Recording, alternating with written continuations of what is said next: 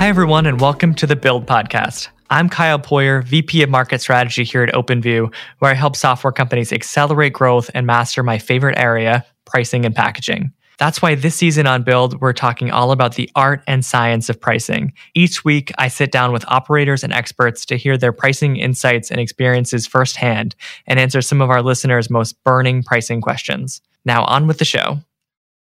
On this episode of Build, I chatted with Mike Volpe about pricing for competitive advantage. Mike is the CEO of Lola and was previously the CMO of Cybereason and HubSpot here in Boston. We talked about pricing in the early days of HubSpot, why pricing should always have multiple dimensions, and what it means to have pricing power. Well, Mike, thanks so much for joining us for the Build podcast. Could you give listeners a quick overview about yourself and your background? Yeah, so I've been doing marketing at software companies, which are now called SaaS companies, since around like 1999. So long time. Pre uh, around the time that Salesforce got started, yeah, I think they launched like around that year, and even before Google. Like Google was in beta back then. I, you know, we don't need to go back into how old I am, but probably the company I spent the most amount of time at so far was HubSpot. I was part of the founding team and was there for eight and a half years. I also was the CMO at Cybereason, which is an enterprise cybersecurity startup, where I ran not only marketing, but I also managed the BDR team and the ISR, like the inside sales program. So it's some sales experience there. And I'm now the CEO of Lola.com, which is SaaS for corporate travel. We're you know smaller or uh, earlier stage startup, about 60 employees. And right around the corner from us here at OpenView. That's right. Yeah, we actually overlook our windows. Look at your fantastic office. You guys have this great roof deck and just like a really nice setup here. So you can see when we're having all of our parties. That's right. I can look longingly when I'm at my desk doing all this work because we're an early stage startup at you guys having cocktails in the summer. and so, when in your career did you catch the pricing bug and start to realize the importance that packaging and pricing plays in a SaaS startup? Pretty early on. And really, I think the biggest experience I had with pricing was all the time that I spent at HubSpot. Pricing was. I mean, a gigantic piece of our growth over the years. I think early on, it's no secret that we had some churn related issues in the first few years of that business. And part of it was product and product market fit and aligning sales marketing service and things like that. But at a certain point we got down to sort of like a what i call like a structural churn. It's sort of like you know there's the natural rate of unemployment even when sort of everyone has a job. And if you're selling to the smb it can be two to two and a half percent a month. And we got down close to that amount. And then all of the gains that we got above that in terms of churn and actually getting even to negative churn eventually were basically from pricing strategy. And I'm sure we'll talk more about that sort of later on. So I'd say, you know, starting probably in 07 when I joined HubSpot. So for the past, you know, 10, 12 years, I've really sort of become not at all an expert on pricing, but someone who is definitely a student of it is maybe more appropriate. So being one of those early employees at HubSpot and seeing that change in pricing from the early days to, you know, a much more mature business, what do you say to other founders of early stage SaaS companies? What would you see as common pricing mistakes that they might be making, you know, ways that they could improve their business? I think the biggest mistake or sort of missed opportunity maybe that I see people doing is basically having what I call flat or one dimensional pricing. So maybe you have two or three different price points but you sort of have like a small, medium, large product that's probably differentiated by what features you get access to. And so you have people at maybe three different price points, let's say, but you're missing a whole other dimension. So I think the best companies in the world in software pricing have two or more dimensions to their pricing. So one might be paying, you know, A, B, C price for three sets of features. But then another one would be sort of a usage driven pricing, right? And I think that Salesforce is probably the oldest example that really nailed this partly because the market they're in, it sort of very naturally goes along with them. But they have multiple prices that you pay per user for their core, you know, Sales Cloud CRM product. And then based on the number of users you have, you also pay more. So I remember when we first first bought Salesforce at HubSpot for our own use, you know, we threw in our credit card and it was something like eight or 10 users for a whole year for like 500 bucks. And then over time, not only do we have to upgrade editions of Salesforce because we needed more functionality, we needed access to APIs and more advanced reporting and all these things, but the company also grew. And you know, something like seven, eight years later, we were paying them not five hundred dollars, but five hundred thousand dollars a year. And so you think about that uplift in pricing, and obviously that's an extreme example because HubSpot had a lot of growth. But the idea that you're charging people not only more based on their usage, but also based on that product functionality, there's a real multiplier effect that starts to happen with the pricing. So I think that having those multiple dimensions, it can be usage, it can be features, you can have multiple levels of usage, maybe, you know, the amount of usage that's metered in some way, and also the number of users. You can have multiple layers there. You can have other add-on products. But I think the sort of more dimensions you have to your pricing, the more you can kind of extract the value from the customers. And that's, I think, the biggest mistake I see smaller companies making is that they have kind of just like, oh, we have three prices, you know, we're all set on pricing. And maybe for the early stage you are, but as you grow and get more advanced as a company, I think that multiple dimensions is really the thing that people need to think about. Yeah, I think that's a great point that you know you should be growing as your customers grow in usage and size and sophistication. The big insight we had at HubSpot was that we were trying to minimize churn by looking at the bottom 30% of our customer base that were the least active users, weren't getting value out of the product, and just banging our heads against the wall. How do we make them happier? How do we get them not to cancel?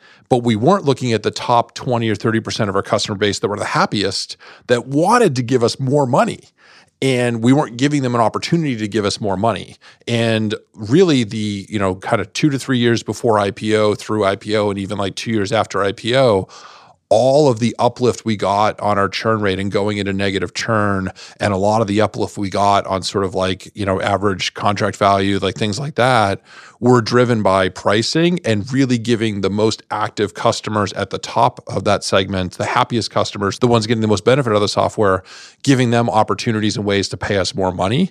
So i think that you're totally right. If people focus on churn a lot of like who are the least happy customers but the other way to overcome that is give the happiest ones more opportunity to pay you more money yeah, well, it's interesting when companies that I work with think about trying to find multiple dimensions into pricing. I think you know people default to packages, having some sort of good, better, best packaging, and then they often go to users because that's sort of the Salesforce model, the OG pricing model in SaaS. HubSpot took a different approach, charging based on usage. I think that was one of the earlier usage-based models in SaaS. How did you figure out that was the right model to grow with your customers?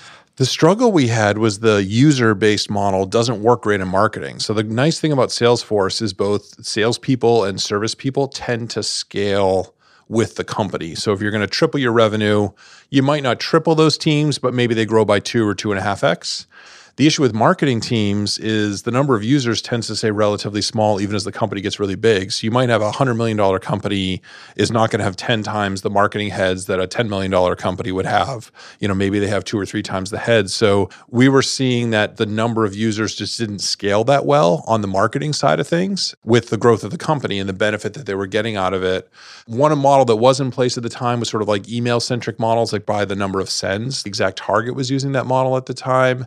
We didn't love that because HubSpot wasn't just an email system. And really, our view in the world wasn't that you should be sending tons and tons more email. You might want to send less and have it be higher quality and engage with the customers in other ways. We sort of struggled for a long time and we sort of came up with this idea of basically usage based, sort of like the size of your marketing database. As that grew, as you were more successful growing that database, we should share in that success. And we're both managing more data for you, giving you more capabilities because the database is bigger, and you're being successful because you're generating more contacts using HubSpot. So that was the one we came up with. It's not perfect, like there's a couple holes in it, but I think it was the best one possible given, you know, what the company did at the time. Well, and I think to unpack that a little bit, what I really like is that you took an exhaustive approach to looking at different options that were available, evaluating pros and cons, and figuring out what was right for your customers and your business. We were talking about this earlier off air. Yeah, we used to spend hours and hours and hours debating pricing as a management team. You know, some very, very heartfelt debates. We thought we would come up with answers. We thought we would agree to something, and then, you know, we'd sort of rethink it and go back. Debating pricing was the most contentious item that we debated as a management team over years at HubSpot. There are countless hours that went into that debate around pricing and packaging. And I'm not sure we got it completely right, but I think over time we sort of iterated to something that was quite good.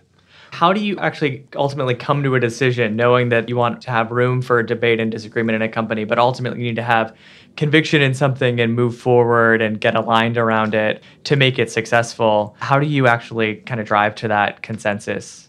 I think one of the challenges we had was that all of us were sort of the first time in those particular roles. Like there was no one who had done that job, you know, head of XYZ function before. And so I think to a certain degree, we just didn't know. You know, we weren't the early, early wave of SaaS, but we were somewhat early. I mean, the company was founded in, in 06, and there wasn't a lot of state of the art around SaaS back then the way there is today. So in some ways, we were kind of trailblazing, especially as an SMB SaaS company. I think there just wasn't a lot of information out there. And we had a hard time doing it, to be honest. If you contrast that with what we've been doing at Lola, you know, when I started, we were B2B and our pricing was basically completely transactional driven. So we make money when people book air and hotel with us. There's transactional revenue that we capture. The customer doesn't even pay it. It's sort of like an industry commission. And when we started, that was the only revenue we were capturing. About a month or six weeks into the job, when I joined as CEO, I put in subscription based pricing on top of that. And the reason I did was that customers were confused that they didn't have to pay it was actually slowing down sales cycles, not charging them, which is sort of counterintuitive. They might think they're not oh. going to have a great experience. Yeah, and we were talking earlier about the wine example and sort of the brand thing, you know? Yeah, well, so I think it's really interesting the ways that pricing interacts with sort of marketing and branding. And there's been an experiment with wine around, well, there have been multiple experiments with wine. I think economics researchers have a fascination for wine, but there's something where, you know, when you actually give people the taste of different bottles of wine and you don't tell them how expensive it is, ask them to guess, they can't guess. But if you tell someone, oh, this bottle of wine is $100 and this one is $10, they actually think that the $100 bottle of wine tasted better because they sort of associate it with more of a premium kind of product offering. And so there's just some interesting experiments. Early on we ran into that at HubSpot where we were charging 250 a month for the entire platform and bigger companies would look at that and they say well this must not be for me or it must not be very good because the price is so low. And at the same time the very small companies were saying oh like the price is really high. So we had to figure out ways to kind of have the right price for both of them. And same thing at Lola. Early on you know again we weren't charging a subscription price. It was just transactional revenue and companies would sign up but they'd ask questions like well how are you making money and what would happen would be they would assume that the software wasn't very good and they would test it with like two or three people. And their rollouts were very slow and they really just weren't dedicated to sort of going forward and making the rollout work. As soon as we started to charge, and not even that much, our first price was just 100 bucks a month, you know, prepaid annually. So someone would cut us a check for $1,200.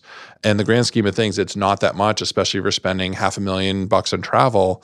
What happened was people instantly assumed the software was higher quality, which it is, and their rollouts would go much faster. They would do things like get all of their employees on board and signed up and logged in within a day whereas you know maybe they were testing it when it was free and they also give you much better feedback if there are bugs or problems that they run into so as soon as they were paying us you know 1200 bucks we would get all these complaints and the developers are like, oh, wow, like people are finding all these bugs. And I said, yeah, the bugs were there before. No one was finding them because no one was using it, right? Pricing doesn't create bugs, sales doesn't create bugs, usage finds bugs, it doesn't create them all that is actually super advantageous to you as a company. It's also advantageous to the customers because this whole free model just wasn't working for us at that time in the way that we were doing it. I think there's a freemium opportunity over time. But in any event, you're absolutely right. Like I think people sell themselves short and have a price that's too low, and that impacts the sort of brand and the positioning, what people's perception is of your product. Well, then going on the complete flip side, before Lola, you were at Cybereason. I believe you mentioned that the price point of Cybereason was like 25 times that of HubSpot. So, you know, talk about, you know, not running into those issues of price being indicative of quality. But what do you think allows a company to have that much pricing power in the market? Yeah, it's interesting. It's like, oh, I think there's a difference between how high your price is and pricing power, right? I would argue in some ways, HubSpot might have more pricing power than Cybereason, even though its average price is way lower, because I think that HubSpot has really strong differentiation in the market. And there's a set of companies that will pretty much only look at HubSpot's product because it's sort of the exact appropriate product for these mid-sized companies. Cybereason, on the other hand, the deals are very large, but the issue is selling into the enterprise, especially in a market like cybersecurity, is that even though you have very differentiated technology and capabilities that are unique and provide a lot of value to customers, it's really difficult to figure that out in security, which is a market of I'm using this product and I didn't get hacked, therefore it's good. And you know, that could mean that, oh, I've been standing on my left leg for the past two days and I didn't get hacked. So that must be the thing that's keeping me from getting hacked. It's really hard to prove that XYZ piece of technology was the thing that prevented you from getting breached. It's interesting. And I'd say that the other dynamic with cyber is that you're selling to very large companies. And when you're selling a two or three million dollar deal, the buyer has a fair amount of leverage because they know they're one of a smaller number of companies in your pipeline versus at HubSpot you know somebody's going to give you $10,000 for a company doing 700 million in revenue. There's zero customers that have any leverage over HubSpot. Whereas you know some of Cybereason's largest customers you know have more leverage and that's true just selling into the enterprise. So it's interesting that the companies that you sell to and the value that you provide and sort of how big their budgets are like all those things kind of go together to mix into like pricing power versus the average deal size and those things are kind of all independent and there's these other lots of examples unique situations where they kind of produce different results yeah, I mean, that's really interesting to think about. Well, and you've worked at companies in highly competitive markets. Obviously, there's so many security products in the market with HubSpot being uniquely positioned for that, you know, SMB to mid-market company looking for marketing automation, but sits in a space in the marketing tech space with thousands of marketing software companies. And then Lola in the travel space, there's lots of different companies with travel offerings. How should competitors influence your packaging and pricing strategy? I think you need to be really careful about not following the competition, right? So your competition can set some level of like a benchmark of what your customers expect to pay to a certain degree, but you need to be really careful about not sort of completely following their model and especially following it if it's kind of like a race to the bottom. There's only one situation where you want to always have the lowest price, and that's if your strategy is cost differentiation and your entire business is about being the lowest cost provider and therefore you can sell at lower prices than everyone else can and you know retail examples of that would be like Walmart or Costco where the entire business is about providing goods at a lower cost you could argue Amazon as well right and the whole business is set up to offer things at a lower cost but unless that's really your strategy I'd be really, really wary about following the competition too much. I think you really want to emphasize your differentiation. And if you lose a deal, people might say it's based on price, but it's often in actuality based on the differences in product functionality. I wouldn't use price as a way to win deals. Yeah, I think that's a great point. And when you ask the sales team, what did we lose? Oh, our price was too high, when really it's they didn't see the value versus alternatives, which is a different conversation. Yeah, that's exactly right. It's like you got to sell based on value. And, you know, it's easy for both the sales team to say it was price and for frankly the buyers, even when you're doing research with them, to say, well, you know, this other competitor was cheaper or something like that. But in actuality, it really comes down to a value conversation. You're right. I see a lot of companies that copy their competitors' pricing strategy. Some copy it but charge a little bit less. And I know you mentioned that really only makes sense if you have a cost advantage. But do you see other instances when packaging or pricing strategy should be a source of competitive advantage or competitive differentiation? I don't think it should be in the short term. I think that in the short term, you almost want to leave a little extra money on the table. You know, economists would call this like consumer surplus and the ability to let your customers sort of capture a lot of the value that's being created from the product and not give all that back to you in terms of the, the subscription price. And so I'd be real careful about doing that in the short term. In the long term, I don't know that your pricing and packaging should be the competitive advantage, but I do think that your unit economics as a whole could be competitive advantage and pricing and packaging can be one thing that drives great unit economics. And so if you have better unit economics, higher LTV to customer acquisition cost ratio compared to everyone else in the market, then what that means is that on each customer you sign up, you're more profitable. You have more cash that you can recycle back into your business. You're going to grow with less of a need for outside capital. All those things give you the ability in the long term to be successful against your competition. I think in the long term it can be something, but I wouldn't in the first couple years of a business try to eke out and squeeze every single dollar out of the customer because you want them to be really happy. You want that positive word of mouth. You want people to feel like they're getting a ton of value. And so we talked about this before of, you know, when you are in a competitive market, you might start seeing competitors start undercut you on price or race to the bottom on price. If you're trying to push back against that, to not have that happen in your market, uh, what are some ways that, you know, a SaaS company can respond to that behavior? It really boils down to product differentiation. And that can be not only the features that you have within your system, but it also can be things that are brand based, like trust and the number of customers, the number of reviews that you have, things like that, where people are saying, well, I'm willing to spend more for this product because I'm more confident it's going to work for me. Because a lot of these products are sort of hard to really, really effectively trial and test. And I think another component of it can be service and sort of the intangibles outside of the product. So don't feel like, oh, geez, you know, I'm not going to be able to execute on new software features to create that differentiation. It can be based on providing a higher level of service. Maybe it's, you know, live support versus, you know, email support or things like that. It can be based on just, you know, your brand and you have more customers and you have more reviews, better ratings, you know, then that bigger trust factor. It also can be based on things like having a larger community. Like right now, if you were to start a brand new sort of, you know, Martech company or some marketing platform, you know, one of the things people would say is, well, you know, I could buy yours or I could buy HubSpot and there's 300,000 people or 3 million people, whatever the number is of people that know how to use HubSpot in the world. And there's zero people or 10 people that know how to use yours. So it's going to be easier for me to hire people that know how to use HubSpot. That's a big reason why people buy Salesforce today, for instance, right? It's just sort of the community. So there's lots of other ways to differentiate versus just price. And so I would really focus on a bunch of those other things and see which of those you'd be capable of delivering on. Not, and it's not just software features. Yeah, I think that's a great point. Like you need to figure out what's your source of competitive advantage? And it doesn't have to be you have x product feature and the competitor doesn't. It can be a lot broader looking at the customer's experience and how they're going to be more successful and have, actually have conviction that you know there's a reason why you can charge a premium in the market. Yeah it's exactly right. And don't be afraid to lose some deals. Like there's going to be people that don't value the things that your differentiation is based on.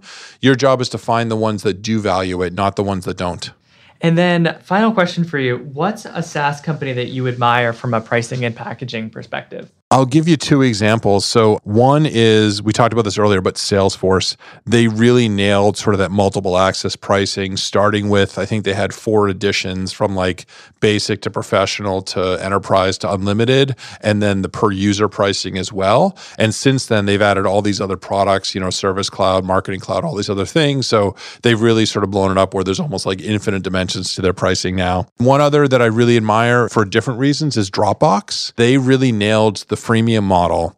And freemium is one of those things where I think three years ago it was incredibly hot. Everyone's trying to do freemium. And now the pendulum has sort of swung back the other way and everyone's like, don't do freemium. I think neither of those answers were correct. Freemium can be very powerful if you figure out the right way to use it within your market. And I think that they did a great job of really nailing that and giving people the ability to have a product that was free to use forever, but having a pretty good upgrade path off of it. You know, there's other examples of freemium not working in the long term. I think you know, Evernote might be the poster child for that of just like they gave away so much. It was a good product, but they gave away so much that they just couldn't monetize it to make it really work effectively. But Dropbox has done a phenomenal job, and I think they deserve a lot of kudos for that. Yeah, those are great examples. Well, Mike, thanks so much for joining the OV Build podcast. Thanks a ton for having me. It was fun. Thanks for tuning in to the Build Podcast. Make sure you subscribe to our podcast on iTunes, Spotify, or anywhere you listen to podcasts, and give us a five star rating while you're at it. Outside of podcasts, we produce content daily on OpenView Labs. You can also follow us on Twitter at OpenView Venture and subscribe to our newsletter that's sent out to over 100,000 SaaS operators every Saturday morning by going to openviewpartners.com forward slash newsletter. Until next time.